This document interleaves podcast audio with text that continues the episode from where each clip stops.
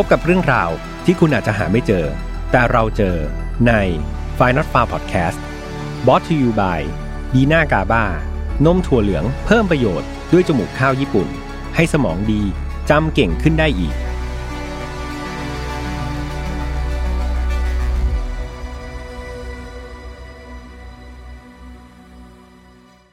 วัสดีครับ ยินดีต้อนรับนะครับ เข้าสู่ Final f a r Podcast วันนี้คุณอยู่กับผมแฮมทัชพลเช่นเคยครับ เรามากันใน episode ที่ 85 แล้วนะครับ เพื่อนๆ ก็รวดเร็วครับ ตอนนี้พี่แฮมกับทีมงานก็กำลังเขาดาวให้ถึงตอนที่ 100 อยู่นะครับ ก็หวังว่าทุกคนจะเอาใจช่วยนะครับ ให้เราเนี่ยสามารถที่จะสำเร็จภารกิจนะครับ ไปถึงตอนที่ 100 ให้ได้ ก่อนที่จะไปถึงที่ตอนที่ 100เนี่ยถ้าเพื่อนๆสังเกตดูนะครับ ตอนนี้เราเข้าสู่ season ที่ 3 แล้วเนาะซึ่งก็แน่นอนครับ Final File พยายามที่จะปรับเปลี่ยนอะไรหลาย ๆ อย่าง อย่างที่ตอนแรกเรามีแต่เสียงใช่ไหมเพื่อน ๆ เสร็จแล้วก็หลาย ๆ คนบอกว่าเฮ้ยอยาก ดูรูปประกอบ ทีมงานก็พยายามครับ ที่จะไปหารูปประกอบมา แต่ว่าเนื่องจากน้องๆ ก็พยายามเต็มที่ละยังก็ยังได้น้อยอยู่เนี่ยน้องๆก็เลยแบบไปหาพนักงานมาเพิ่มนะครับเพื่อที่จะอินเสิร์ตช่วยกันหารูปภาพนะครับให้ได้เยอะที่สุดแล้วก็ใส่เข้าไปประกอบแล้วก็ล่าสุดครับแบบเปิดหน้าเปิดตาแล้วนะครับ ก็หลาย ๆ คนก็บอกว่าโหฟังพี่ทำมา ห้าหกสิบตอนเนี่ยจินตนาการว่าเป็นคุณลุงบ้างนะครับ เป็นผู้ชาย nerd nerd บ้างก็ไม่รู้ว่าสุดท้ายโผล่หน้าโผล่ตาออกมา แล้วจะผิดหวังหรือผิดคาดไปหรือเปล่านะครับยังไงก็นี่คือความเปลี่ยนแปลงนะครับ ที่เกิดกับ Final f i l e แล้วก็รายการต่างๆ ใน Mission to Pluto นะครับ รวมถึง season ที่ 3 เนี่ยเรามีการ Multiverse ด้วย Multiverse ก็คือเราจะออกนอกวงโคจรเดิมๆของเรานะครับ แบบผมเองเนี่ยก็เพิ่งไปเยือนเป็นทีมเยือนนะครับไป Time to Pay ของคุณโปจิก่อน ก็เอาคดีแบบ Jack the Ripper คนที่2เนี่ยไปเล่าให้ฟังด้วย ใครที่ยังไม่ได้ฟังนะครับไปฟังนะครับ ตอนนี้โหดทีเดียวพี่แฮมก็เอาไปเล่าแบบขู่ขวัญโปจิเพราะโปจิเป็นคนขวัญอ่อนนะครับพี่แฮมก็เลยจัดหนักเลยนะครับหรือว่า episode ที่ 82เนี่ยก็พี่กู้มานะครับก็มีการนำ คดีที่มันเป็นหนังด้วยอะแบบ Memory of Murder นะครับซึ่งพี่แฮมก็เอาคดีจริงๆเนี่ยมาเล่าประกอบกับที่พี่กู้เล่าแบบหนังด้วยก็ได้อีกหนึ่งอัธรสเนาะยังไงชอบไม่ชอบยังไงก็มาคอมเมนต์กันไว้ได้นะครับพี่แฮมและทีมงานยินดีครับที่จะรับฟังแล้วก็นำไปปรับปรุงตัวเองเสมอก่อนที่จะไปเล่าเรื่องวันนี้ครับ ต้องขอขอบคุณเพื่อนๆที่ยังอยู่ตรงนี้นะครับ ก็คือดีน่ากาบ้านะครับ ดีน่ากาบ้าเป็นนมถั่วเหลืองนะครับ ผสมจมูกข้าวญี่ปุ่นครับ ที่อุดมไปด้วยกาบ้าเนาะแล้วก็มีวิตามิน B12 โอเมก้า 369 ครับ มี 2 สูตรด้วยกันก็คือสีฟ้าสูตรน้ำตาลน้อยนะครับ กับสูตรปกติสีเขียวรสชาตินี่กลมกล่อมครับ หวานกำลังดี คุณประโยชน์ครับ จะช่วยบำรุงสมองของเราเนาะให้แจ่มใสร่าเริงนะครับ แล้วก็เป็นคนที่สามารถแบบคิดอะไรได้ปุ๊บปั๊บปุ๊บปั๊บปุ๊บปั๊บอ่ายังไงพี่แอมก็เชียร์นะครับสำหรับใครที่ไม่ ไม่เคยลองดื่มเนี่ยก็ไปดื่มดูเพื่อนๆหลายๆคนคอมเมนต์มาบอกว่าเฮ้ยเนี่ยมาดื่มตามพี่แฮมเลยก็กราบขอบพระคุณทุกคนณที่นี้ด้วยนะครับ สปอนเซอร์คงดีใจแน่ ๆ เลยนะครับสำหรับคดีในวันนี้เป็นคดีที่มีการ request มาค่อนข้างนานแล้วนะครับ แล้วก็วันนี้พี่แฮมเอากลับมาเล่า แต่ว่าก่อนที่จะเล่าให้ฟังก็ต้องพูดเหมือนเดิมทุกครั้งว่า Final File ครับไม่สนับสนุนความรุนแรงทุกประเภทนะครับทุกเรื่องที่นำมาเล่าเนี่ยอยากให้เป็นบทเรียนนะครับ อยากให้ถอดบทเรียน ออกมา แล้วก็มาเป็นแนวทางในการป้องกันตัวเอง แล้วก็คนที่เรารักครับ น้องๆที่อายุต่ำกว่า 18 ปีตอนนี้ยังพี่แอมยังอยากให้มีผู้ปกครองอยู่ด้วยเนาะคุณพ่อคุณแม่หรือว่าญาติผู้ใหญ่นะครับจะได้ช่วยกันถอดบทเรียนนะครับแล้วก็สอนเราด้วยเนาะไม่ใช่แบบเสพแต่ความรุนแรงอย่างเงี้ยแต่เราต้องได้อะไรจากมันบ้าง นั่นคือสิ่งที่พี่แฮมและทีมงานอยากจะให้มีประโยชน์จากการฟังคดีจริง ๆ ครับ มาเริ่มเรื่องกันเลยดีกว่าครับ เรื่องราวนี้ต้องเริ่มต้นจากผู้ชายคนหนึ่งที่ชื่อว่าทิโมธีเทรดเวลครับ หลายๆคนอาจจะเคยได้ยินชื่อเขาเนาะเขาเนี่ยมีชื่อเล่นว่าคุณทิม งั้นพี่แฮมขอเรียกเขาว่าคุณทิมแล้วกัน คุณทิมเกิดเมื่อวันที่ 29 เมษาครับ ปี 1957 เขาเป็นคนลองไอแลนด์ครับ อยู่ที่รัฐนิวยอร์กสหรัฐอเมริกา ในวัยเด็กเนี่ยคุณทิมก็เข้าไปเรียนโรงเรียนมัธยมเนี่ยแหละ แล้วเขาก็เก่งนะ เขาเป็นนักกีฬาว่ายน้ำนะครับ เรียกว่า เป็นระดับดาวเลยนะของนักกีฬาว่ายน้ำเนี่ยก็ถือว่ามีฝีมือมากๆ แล้วคุณทิมก็เป็นคนที่รักสัตว์มากๆครับเขามีสัตว์สัตว์เลี้ยงตัวโปรดตัวหนึ่งก็คือเป็นกระรอกเนาะกระรอกของเขาก็ตั้งชื่อไว้ด้วยว่าวิลลี่นะครับก็น่ารักทีเดียว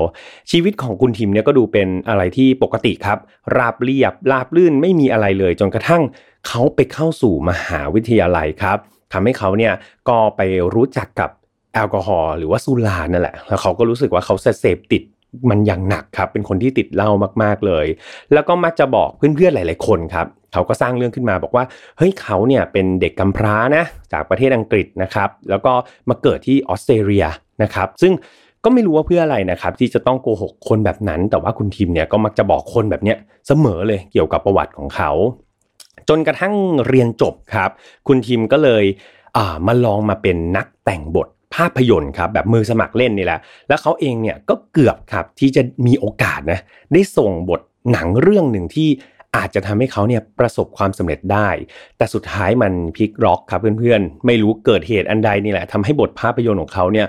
ไม่ประสบผลสำเร็จไม่ได้ถูกนำไปเป็นหนัง นั่นทำให้เขารู้สึกแบบเสียใจมากครับ คุณทีมนี่แบบโหเศร้าอย่างหนัก แล้วเขารู้สึกว่าชีวิตเขาแบบหักเหมากเลย ชีวิตเขาแบบหมดสิ้นละเขาก็เลยเริ่มหันไปหายาเสพติดครับ แล้วก็ติดยาแบบติดมันอย่างหนักเลย จนถึงขั้นต้องเข้ารับรักษาที่โรงพยาบาลนะครับ เพื่อนๆก็ถือว่าอาการหนักพอสมควร ก็คือคุณทีมตอนนั้นเนี่ยยาเสพติดที่เขาเสพติดเนี่ยก็คือเฮโรอีนครับแล้วก็โคเคนด้วยก็ถือว่าเป็นยาเสพติดที่มีความรุนแรงมากๆนะครับเพื่อนๆแต่สุดท้ายครับ หลังจากได้รับการบำบัดอะไรเรียบร้อยเนี่ยคุณทีมก็ ออกจากโรงพยาบาลมาใช้ชีวิตได้เนาะหลังจากออกจากโรงพยาบาลมาแล้วครับ คุณทีมก็ใช้ชีวิตแบบเร่ร่อนครับ ก็พเนจรไปเรื่อยเปื่อย พยายามที่จะหาเรื่องราวแปลกๆครับ มาเขียนเป็นบทภาพยนตร์นะครับ คือเขาก็ยังไม่ทิ้งสิ่งที่เขาชอบแหละ เขาก็ยังอยากเป็นนักเขียนบทภาพยนตร์อยู่ เขาก็ไปหาประสบการณ์ครับ ออกไปท่องโลกแล้วก็เอานำมาเขียนเรื่องราวอะไรต่างๆ จนกระทั่งวันหนึ่งเนี่ย คุณทีมก็มีความคิดนะครับที่อยากจะเขียนเรื่องราวเกี่ยวกับ หมีครับน้องหมีนี่แหละที่เป็นสัตว์นะครับเขาก็เลยตัดสินใจเดินทางไปแถบอเมริกาเหนือแถว阿拉สกาเนาะซึ่งมันก็ขึ้นชื่อแล้วว่าตรงนั้นมันเป็นถิ่นของน้องหมีเลยนะครับเป็นแหล่งอุดมไปด้วยหมีเขานี่ตั้งใจครับแล้วก็จริงจังมาก เขาอยากได้ข้อมูลแบบเชิงลึกเลยนะเพื่อมาทำบทภาพยนตร์เนี่ยให้ดีที่สุดเลยแบบประเภทที่ว่า ใครก็หาข้อมูลระดับเขาไม่ได้นะครับเขาก็เลยไปเดินทางไปที่นั่นครับแล้วก็อาศัยอยู่ที่นั่นได้สักพักหนึ่ง เขาก็ไปเจอกับกลุ่มหมี หรือว่าหมีเนี่ยที่เขาถูกใจเนี่ยเป็นหมีขนาดใหญ่ครับขนสีน้ำตาล หมีประเภทนี้เรียกว่ากริซซี่แบร์นะครับเพื่อนๆทีมนี้หลงไหลในตัวกริซซี่แบร์แบบมาก ๆเลยครับเขานี่แบบรู้สึกผูกพันตั้งแต่วันแรกที่เขาได้เจอเหมือนรักแรกพบอะไรประมาณนี้เลยนะ แต่เกิดกับน้องหมีคริสซี่แบร์นะครับเขารู้เลยว่านี่แหละคือสิ่งที่เขาตามหามาตลอดชีวิตครับ โดยทั่วไปเนี่ยหมีพันธุ์นี้นะครับเพื่อนๆจะหากินอยู่แถบทวีปอเมริกาเหนือแถบ阿拉สกาโดยมีลักษณะคือตัวเขาจะใหญ่มากครับ แล้วก็มีน้ำหนักราวๆ 180ถึง980 กิโลกรัมเลยนะครับ ก็ถ้าตัวแบบเต็มวัยก็โหใหญ่เกือบพันกิโลเนาะซึ่งเขาบอกว่าถ้าโตเต็มวัยจริงๆนะตัวบึ้มๆเนี่ยอาจจะถึง 1 ตันกันเลยทีเดียว โอ้โห ตัวใหญ่มากๆครับ แล้วก็ถ้าหากน้องเนี่ยยืนแบบยืน 2 มือ ยืนลุกขึ้นมายืน 2 มือเนี่ยสูงเกือบ ประมาณราวๆสองเมตรครึ่งนะครับตัวใหญ่มากๆครับ แล้วก็น้องหมีพันกริซี่แบร์เนี่ยก็จะมีกล้ามเนื้อครับที่แข็งแรงมากๆเนาะนั่นทำให้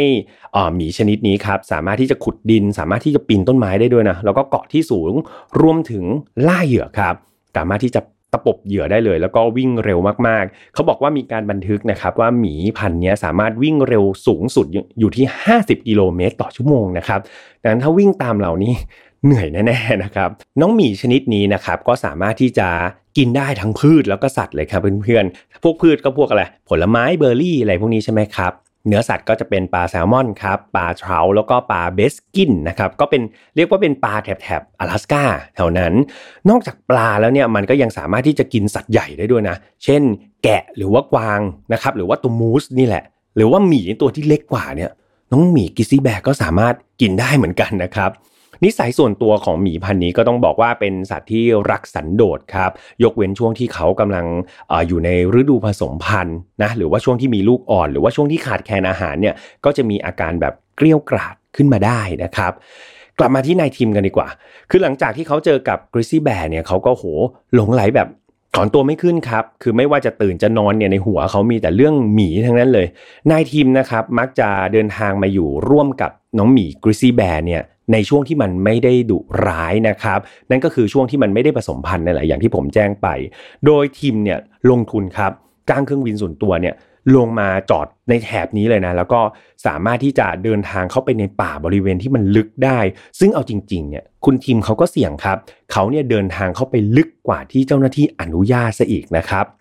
แต่เอาจริง ๆ ตอนนั้นคุณทิมไม่สนใจครับ เขาลักลอบที่จะเข้าไปเสมอเลย นั่นก็เพื่อที่ต้องการที่จะถ่ายทำครับ แล้วก็อัดภาพยนตร์สารคดีส่วนตัว ชนิดที่แบบเอ็กซ์คลูซีฟสุด ๆ แบบใครก็ไม่สามารถที่จะเข้าไปลึก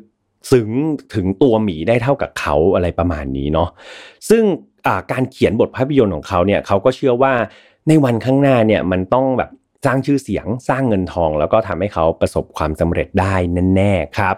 เขาเนี่ยเชื่อว่าเขาเป็นคนเดียวในโลกเลยนะที่สามารถที่จะเข้าไปสัมผัสใกล้ชิดได้กับ grizzly bear ได้มากขนาดนี้ครับ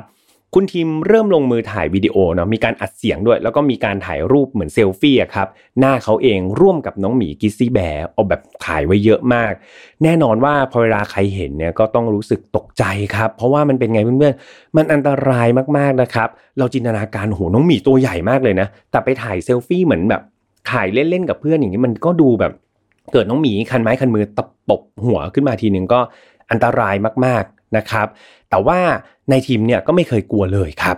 และเหตุผลครับเพื่อนๆ เหตุผลที่นายทีมเนี่ยเขาบอกว่าเขาไม่เคยกลัวเจ้ากริซซี่แบร์เลยเนี่ย เหตุผลเขาน่าสนใจมากครับ คือนายทีมเนี่ยเขามักจะบอกทุกคนเสมอเลยครับเพื่อนๆ ฟังแล้วอย่าตกใจนะเขาบอกว่า เอาจริง ๆ เนี่ยโลกของเขาอะมันมีแต่หมีทั้งนั้นเลย ในหัวเขาไม่ว่าจะหลับจะตื่นเนี่ยเขานึกถึงหมี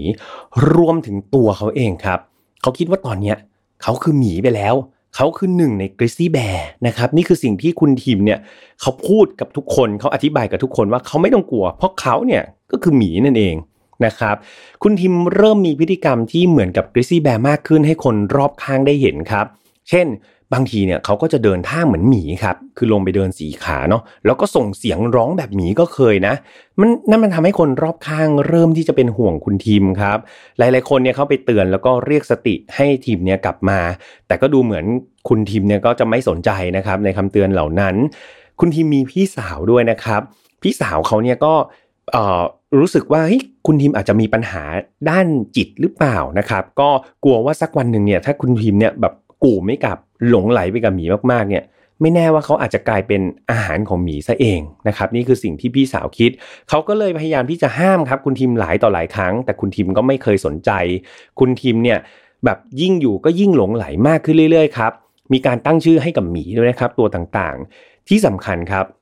ลำพังพวกเรามองหมีเนี่ยก็เหมือนกันทุกตัวแล้วใช่ไหมครับ คุณทีมเนี่ยนอกจากจะจะจำชื่อได้ทุกตัวแล้วเนี่ยเขายังจำลักษณะนิสัยนะครับ ว่าเอ้ย จ้าตัวเนี้ยอยู่ที่ไหนชอบกินอะไรนิสัยเป็นยังไง คือเขาจำได้หมดเลยครับ ทั้งฝูงเลย ก็เรียกว่าเป็นอะไรที่แบบต้องหลงไหลจริง ๆ นะครับเพื่อนๆถึงจะทำได้ขนาดนี้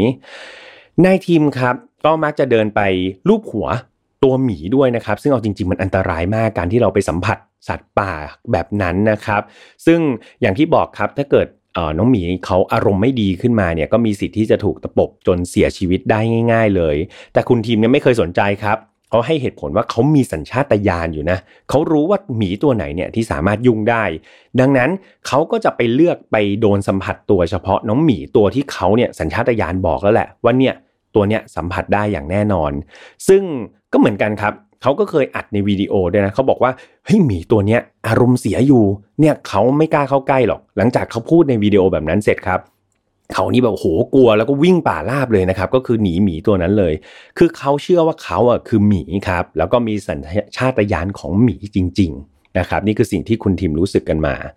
คุณทีมครับก็เดินทางไปไปกับกับในแถบหมีอย่างเงี้ยตลอดเวลาถึง 13 ปีครับ ต่อมาเขาก็ได้พบรักกับหญิงสาวคนหนึ่งที่ชื่อว่า เอมี่ฮักกุนาดครับซึ่งแน่นอนว่าคุณทีมเนี่ยก็จะพาคุณเอมี่แฟนสาวเนี่ยมาหาเจ้าหมีกิซี่แบร์ในแถบนี้ด้วยเสมอครับ การเข้าไปดูหมีกิซี่แบร์เนี่ยคุณทีมก็จะทำการกางเต็นท์เนาะแล้วก็ขึงด้วยสายไฟอ่อนๆเหมือนเอาไว้ป้องกันล้อมไว้อะป้องกันสัตว์ป่านะครับ เพื่อไม่ให้หมีเนี่ยมันเข้ามารวมถึงมันมีการหยอดสารเคมีครับบางอย่างที่กลิ่นเป็นกลิ่นที่หมีไม่ชอบนะครับรวมถึงเขาเนี่ยก็จะพ่นเนี่ยพ่นไว้ที่ตัวบ้างพ่นไว้ที่เต็นท์บ้าง เพื่อเกิดหมีมาเนี่ยเขาพอหมีน้องหมีเขาดมเนี่ยเขาไม่ชอบกลิ่นนี้ก็จะได้ไม่ทำร้ายนะครับก็เป็นเหมือนวิธีการป้องกันตัวเอง ตอนที่เข้าไปในป่านะครับ หนังสารคดีของคุณทิมเนี่ยที่เขาถ่ายทอดเรื่องราวออกมาเนี่ยในที่สุดก็เริ่มได้มีการฉายออกทีวีจริง ๆ ครับ นั่นทำให้คุณทิมเขารู้สึกว่าเฮ้ยเขาเริ่มประสบความสำเร็จแล้วจริง ๆ มันนำมาซึ่งพฤติกรรมที่รุนแรงขึ้นเรื่อยๆครับเสี่ยงกับชีวิตตัวเองมากขึ้นเรื่อยๆ มันมากกว่าทุกๆ ครั้งที่เขาเคยทำมา ถ้าเขาเคยทำมาระดับหนึ่งเขาจะเพิ่มความเสี่ยงมากขึ้น มากขึ้นเรื่อยๆ ครับ หลายๆคนเนี่ยเริ่มตั้งฉายาให้กับคุณทิมว่า Grizzly Man แล้วนะครับตอนนี้จนกระทั่งในปี 2003 ครับ ช่วงเดือนตุลาคมเนี่ยซึ่งเป็นเดือนที่เจ้าหน้าที่สัตว์ป่าเนี่ยปกติเขาจะห้ามเลยครับ ไม่ให้คนเข้าไปบริเวณนั้น เพราะว่ามันเป็นช่วงที่เจ้าหมีกริซซี่แบร์เนี่ยดุร้ายมากๆครับหมีในช่วงนี้นี่ต้องอยู่ในช่วงที่เรียกว่าเริ่มกักตุนอาหารเพื่อที่จะไปจำศีลต่อนะครับ ดังนั้น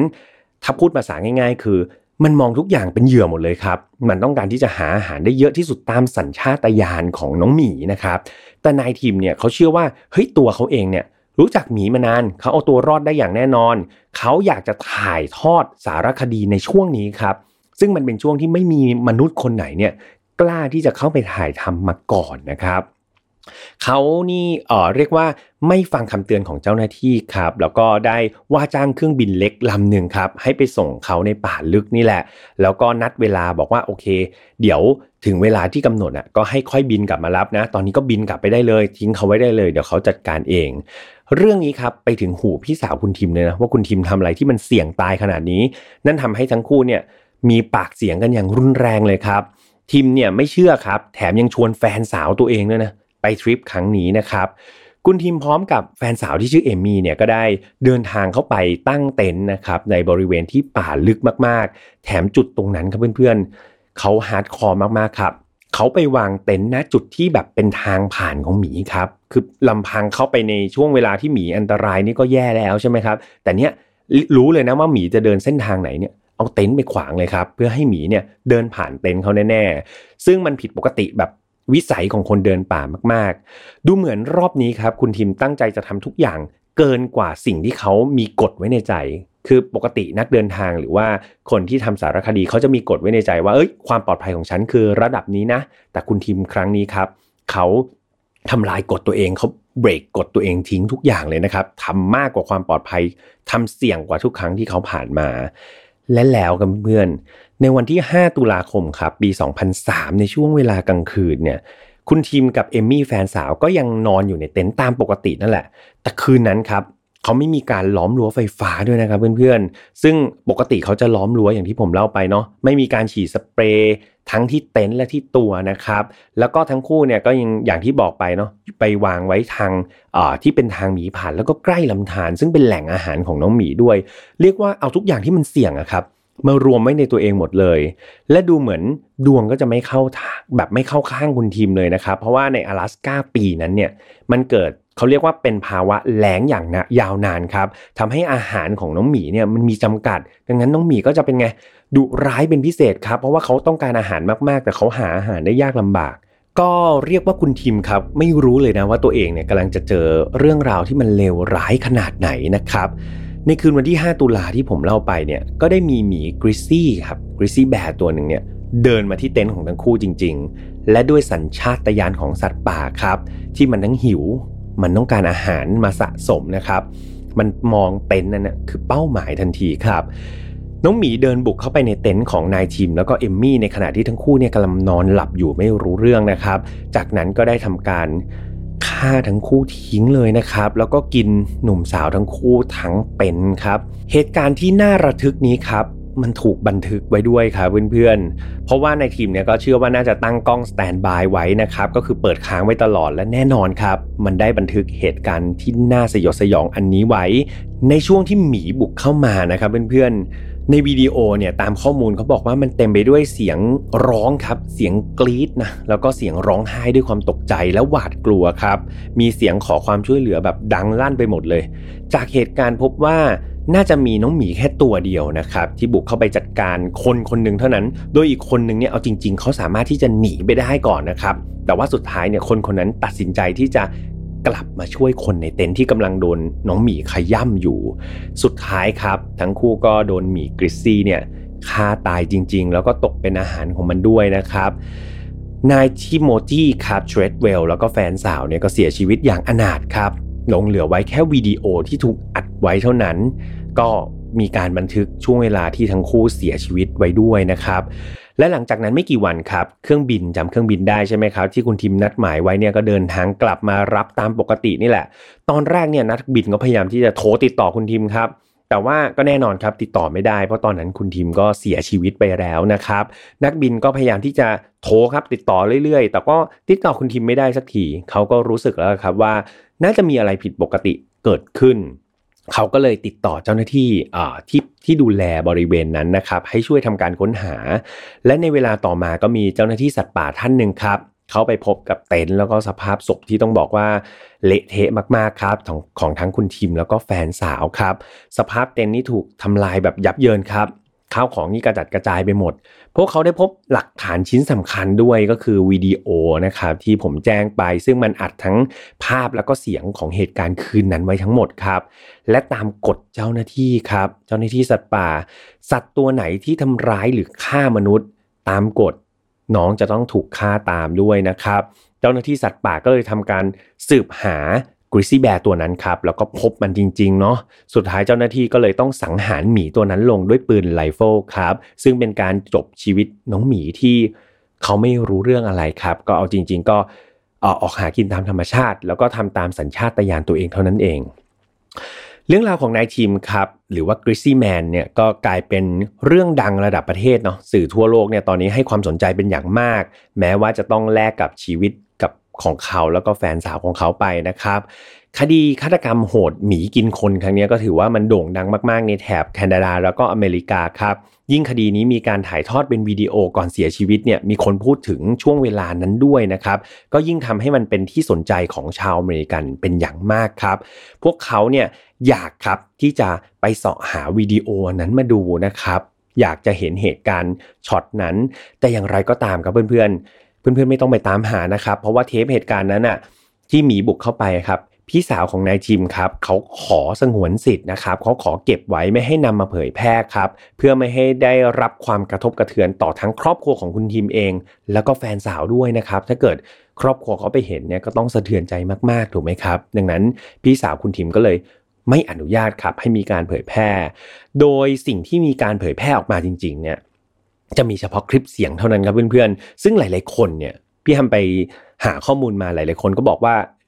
เป็นเสียงจริงๆนะที่ถอดมาจากเทปแต่ว่ามีแค่เสียง แต่ว่าหลายๆคนก็บอกว่าเป็นเสียงที่เฟกนะครับแบบปรับปรุงขึ้นมา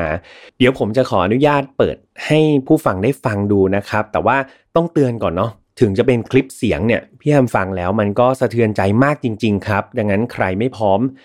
อยู่ตรงนี้ครับ หยุดไว้เลยก็ถือว่าเราได้ฟังคดีมาจนเกือบจะจบแล้วเนาะ แต่ว่าจริงๆ ช่วงท้ายพี่แฮมก็มีอะไรอยากจะพูดให้ฟังซึ่งเป็นเรื่องสำคัญเหมือนกันดังนั้น ถ้าใครไม่พร้อมกดข้ามไปสัก 5 นาทีนะครับคลิปเต็มๆเนี่ยมันจะยาวประมาณ 2 นาทีครับเพื่อนๆ ก็พี่แฮมไปดูมาแล้วแหละว่าคลิปเนี่ยก็น่าจะเป็นคลิปที่มีความสมบูรณ์มากที่สุด แต่ก็อย่างที่แจ้งไปนะครับ บางคนก็บอกว่าเป็นคลิปจริง บางคนก็บอกเป็นเสียงปลอม เดี๋ยวพี่แฮมจะให้ทีมงานตัดมาแค่บางช่วงแล้วกันนะครับ มาให้ฟัง ส่วนใครที่สนใจอยากจะฟังต่อจริง ๆ ก็ลองไปหาดูนะครับในอินเทอร์เน็ตน่าจะพอหาได้แต่แต่ถ้าไม่จำเป็นครับถ้าไม่อยากรู้จริง ๆ ก็มันค่อนข้างสะเทือนใจนะครับ ดังนั้นถ้าใครจิตใจพร้อมและอยากจะฟัง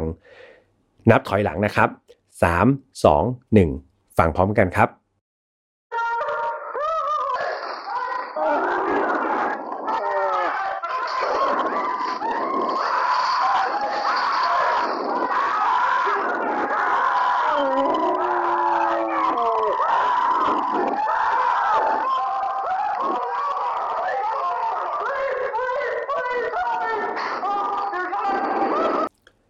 เป็นยังไงกันบ้างครับสำหรับใครที่ใจแข็งพอนะครับ ที่จะฟังคลิปก็สะเทือนใจเนาะมันก็เป็นสิ่งที่เราต้องจินตนาการภาพมันก็รู้สึกสยดสยองแล้วแหละเพียงว่าแค่เสียงมันก็มากเพียงพอแล้วนะครับ จากเหตุการณ์นี้ครับทำให้พี่สาวของคุณทีมเนี่ยก็ได้อาสาเป็นแบบเหมือนเป็นอาสาสมัครนะครับในมูลนิธิรักษาพันธุ์สัตว์หมีในอเมริกาด้วยนะครับ ที่มูลนิธิแห่งหนึ่งนี่แหละ และนี่ก็คือเรื่องราวอันแสนเศร้าครับที่จบลงไปนะครับ ขอฝากเรื่องราวของสัตว์นิดนึงละกันครับเพื่อนๆก่อนที่จะจากกันไปเนาะเราจะเห็นว่าตามปกติเนี่ยน้องสัตว์เขาก็จะหากินตามธรรมชาติถูกไหมครับ เพื่อนๆเขาก็มีฤดูกาลของเขาที่มีทั้งช่วงที่ไม่ได้ดุร้ายแล้วก็ช่วงที่ดุร้าย คือทุกอย่างก็เป็นไปตามธรรมชาติ แล้วก็สัญชาตญาณเนาะแต่ว่าก็มีหลาย ๆ ครั้งครับ ที่มีการนำสัตว์เนี่ยมาไว้ในสวนสัตว์ นั่นก็เพื่อจุดประสงค์อยากให้เราที่เป็นมนุษย์เนี่ยสามารถที่จะศึกษาพฤติกรรม ได้รู้จักกับน้องสัตว์ที่หายากนะครับ บางทีเนี่ยก็เราไม่สามารถที่จะไปบุกป่าฝาดงเนาะเข้าไปดูได้ก็บางทีก็มีสวนสัตว์นะครับเพื่อให้เราไปศึกษาหาความรู้ แต่ทั้งนี้พี่แอมก็ไม่ได้สนับสนุนการทรมานหรือว่าทารุณกรรมสัตว์ทุกชนิดนะครับ ก็ต้องแจ้งไว้ก่อน แต่ว่าก็เชื่อว่าสวนสัตว์ก็ต้องมีแหละครับ ทุกๆทที่ในประเทศ แต่ว่าสิ่งนี้เองครับ เป็นสิ่งหนึ่งที่พี่แอมอยากจะมาชวนทุกคนละกันนะครับ นึกถึงน้องๆสัตว์ในสวนสัตว์กันดูเนาะคือตอนนี้พวกเราทุกคนกำลังเผชิญสถานการณ์โควิดใช่ไหมครับแน่นอนว่ามนุษย์แบบพวกเราเนี่ยกระทบทุกคนไม่มากก็น้อย แต่หลาย ๆ ครั้งครับเราลืมน้องสัตว์ไปเนาะพี่แฮมเองก็หลาย ๆ ครั้งก็ลืมครับว่าสัตว์ใน ธรรมชาติเนี่ยเขาก็ยังหากินได้พี่แอมก็ไม่แน่ใจว่าเขาอาจจะมีการกระทบหรือเปล่า แต่เขายังสามารถใช้ชีวิตตามธรรมชาติได้ แต่น้องสัตว์ในสวนสัตว์ล่ะก็ไม่มีรายได้ถูกไหมครับสวนสัตว์ก็ไม่มีรายได้ แล้วน้องสัตว์เขาจะกินยังไงล่ะกินอยู่ยังไงพี่แอมก็เป็นห่วงมากๆครับจนกระทั่งพี่แอมเนี่ยก็ได้ไปเจอกับโครงการดีๆ อันหนึ่งแล้วกัน อันนี้ไม่ได้ค่าโฆษณานะครับ แล้วก็ ตอนที่อัดก็ไม่ได้ขออนุญาตทีมงานก่อน ก็ยังไงพี่แฮมเชื่อว่าทีมงานใจดีอยู่แล้วเนาะถ้าพี่ทีมงานมาเก็บตังค์พี่แฮมพี่แฮมยินดีจ่ายครับอยากจะประชาสัมพันธ์จริง ๆ โครงการนี้ครับมีชื่อว่าโครงการกองทุนเพื่อหมีแพนด้าชื่อเหมือนเพื่อหมีแพนด้าเนาะแต่จริง ๆ เขาจะไม่ได้เอาเงินไปให้แค่น้องหมีนะครับแต่ว่าจะเอาไปเป็นค่าขนมครับให้กับน้องๆสวนสัตว์ทั้ง 7 แห่งทั่วประเทศเลยนะครับเพราะว่าตอนนี้ทุกคนก็ ติดโควิดกันหมดไม่มีนักท่องเที่ยวไม่มีรายได้เลยครับ ดังนั้นเดี๋ยวเขาก็จะนำเงินตรงนี้แหละไปช่วยเหลือน้องๆสัตว์นะครับ ยังไงอยากให้ทุกคนเนี่ยช่วยตามที่ตัวเองไม่เดือดร้อนนะครับ เท่าที่กำลังตัวเองพอจะมีแล้วกัน ก็ถือว่า เราสามารถที่จะช่วยเหลือคนได้ ก็ช่วยเหลือน้องสัตว์ได้ด้วยเหมือนกันเนาะและที่สำคัญเนาะน้องน่ารักมากๆครับ หลาย ๆ ครั้งเนี่ยน้องยังทำการแสดงแบบพี่ที่ไปเห็นภาพมาก็จะเป็นนกเพนกวินนะครับยังทำการแสดงอยู่ ทั้งทั้งที่บนอัศจรรย์เนี่ยไม่มีคนเลยครับ ก็คิดแล้วก็ทั้งน่าสงสารแล้วก็น่าเอ็นดู ยังไงช่วยเท่าที่เราช่วยได้เนาะส่วนรายละเอียดก็คือเป็นบัญชีนะครับ ถ้าสะดวกจดก็จด แต่ถ้าไม่สะดวกจดเดี๋ยวพี่แฮมจะให้ทีมงานปักหมุดไว้ ถ้าทีมงานยอม แต่ที่ทีมงานไม่ยอมพี่แฮมจะบังคับให้ยอมนะครับก็คือเป็นบัญชีธนาคารกรุงไทยครับหมายเลขบัญชี ธนาคารกรุงไทยนะครับหมายเลขบัญชี 006 023 655 8 นะครับ ชื่อบัญชีก็คือกองทุนเพื่อหมีแพนด้าเลยนะครับ อันนี้ก็ถือว่าพี่แฮมมาบอกต่อแล้วกันโครงการดีๆ ไม่อยากให้เราหลงลืมใครไว้ข้างหลังเลยนะครับ ก็ฝากไว้ด้วยนะครับ จริง ๆ ตอนนี้อย่างที่บอกไปเนาะว่ามี request มานานแล้วตั้งแต่ตอนที่พี่แฮมไปพูด Clubhouse กับ Mission to the Moon นะครับตอนนั้นทาง Mission to the Moon ก็บอกว่าให้พี่แฮมไปพูดใน Clubhouse ซึ่งพี่แฮมก็เตรียมคดีรู้สึกตอนนั้นจะเล่าของ Manson Family ไปครับการถอดบทเรียนความเป็นผู้นำจาก Manson Family อะไรประมาณนี้ ซึ่งช่วงท้ายก็มีการเปิดให้กับเพื่อนๆนะครับที่เข้าไปฟัง Clubhouse เนี่ยได้พูดคุยกับพี่แฮมด้วย ซึ่งก็มีน้องผู้หญิงคนหนึ่งครับ บอกว่าอยากฟัง Grizzly Man นะครับก็คือคดีของ grizzly bear ที่ไปฆ่าคุณทิมนี่แหละ ซึ่งพี่แฮมก็ยังไม่ลืมครับ ยังเก็บไว้ในใจเสมอประกอบกับนี่แหละ ไปเจอโครงการของสวนสัตว์เนี่ยพี่แฮมก็เลยเฮ้ยโป๊ะเชะเลยเนี่ย เดี๋ยวเอามาเล่ารวมกันเลยจะได้ประชาสัมพันธ์เรื่องนี้ด้วยนะครับ ก็แม้ว่าจะ ผ่านไปหลายเดือนแล้วนะครับ แต่ก็ไม่ลืมครับ ก็นะครับพี่แอมจะทำตามสัญญาขอเวลาอีกไม่นานนะครับ ก็คุ้นๆครับ เรารีบตัดจบกันดีกว่าก่อนที่รายการจะโดนถอดนะครับสำหรับไฟนอตฟาวครับ ออกอากาศทุกวันอังคารนะครับ ทางช่อง Mission to Pluto เหมือนเดิมครับ ไม่ว่าจะเป็น YouTube Spotify SoundCloud Podbean Apple Podcast นะครับ ใครที่ชอบ หลงรักฟายนอฟาวเหมือนกับคุณทีมหลงรักกริซี่แบร์ก็มีช่องแยกครับใน Spotify แล้วก็ Apple Podcast นะครับก็สามารถที่จะไป search ว่า File Not Found ได้โลโก้สีแดงๆนะครับตามไปฟังกันได้ ถ้าใครยังไม่จุใจตามกันไปใน f i นอตฟาวแฟมิลี่ครับ ในนั้นก็จะมีกลุ่มเพื่อนที่ ชื่นชอบ File Not Found ครับชื่นชอบคดีเนี่ยไปแชร์คดีกันไปพูดคุยกันแบบบางที หลังฟังคดีจบเนี่ยพี่แฮมก็จะมีเกร็ด หรือว่ามีหัวข้อไปชวนคุยกันด้วยนะครับ ก็ฝากเข้าไปจอยในนั้นได้ ตอนนี้ก็เกือบหมื่นคนแล้วดีใจมากๆครับ สุดท้ายก่อนจากกันขอแห้งมากๆเลยครับ ตอนนี้พี่แอมก็ต้องอขออนุญาตไปดื่มดีน่ากาบ้านะครับ เพื่อนๆหลายๆคนก็ดื่มกันแล้วก็เชื่อว่าน่าจะเห็นความเปลี่ยนแปลงของร่างกายเนาะสมองสดใสขึ้น แล้วก็แจ่มใสขึ้นนะครับ ใครที่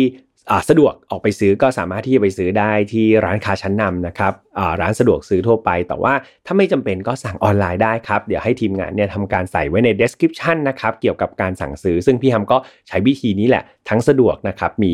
คุณพี่มาส่งให้ถึงหน้าบ้านนะครับ ก็แช่ตู้เย็นๆชื่นใจจริง ๆสำหรับวันนี้คงต้องลากันไปก่อนนะครับ ดูแลตัวเองดีๆ ทั้งสุขภาพกายแล้วก็สุขภาพใจด้วยนะครับ อย่าลืมดูแลสุขภาพใจกันไว้เนาะแล้วเจอกันใหม่วันอังคารหน้าสำหรับวันนี้พี่ฮัมขอตัวไปพักก่อนนะครับ สวัสดีครับ พบกับเรื่องราวที่คุณอาจจะหาไม่เจอ แต่เราเจอใน f i n a l f a r Podcast Presented by สมองดี จำเก่งขึ้นได้อีก ดื่มนมถั่วเหลือง ดีหน้ากาบ้า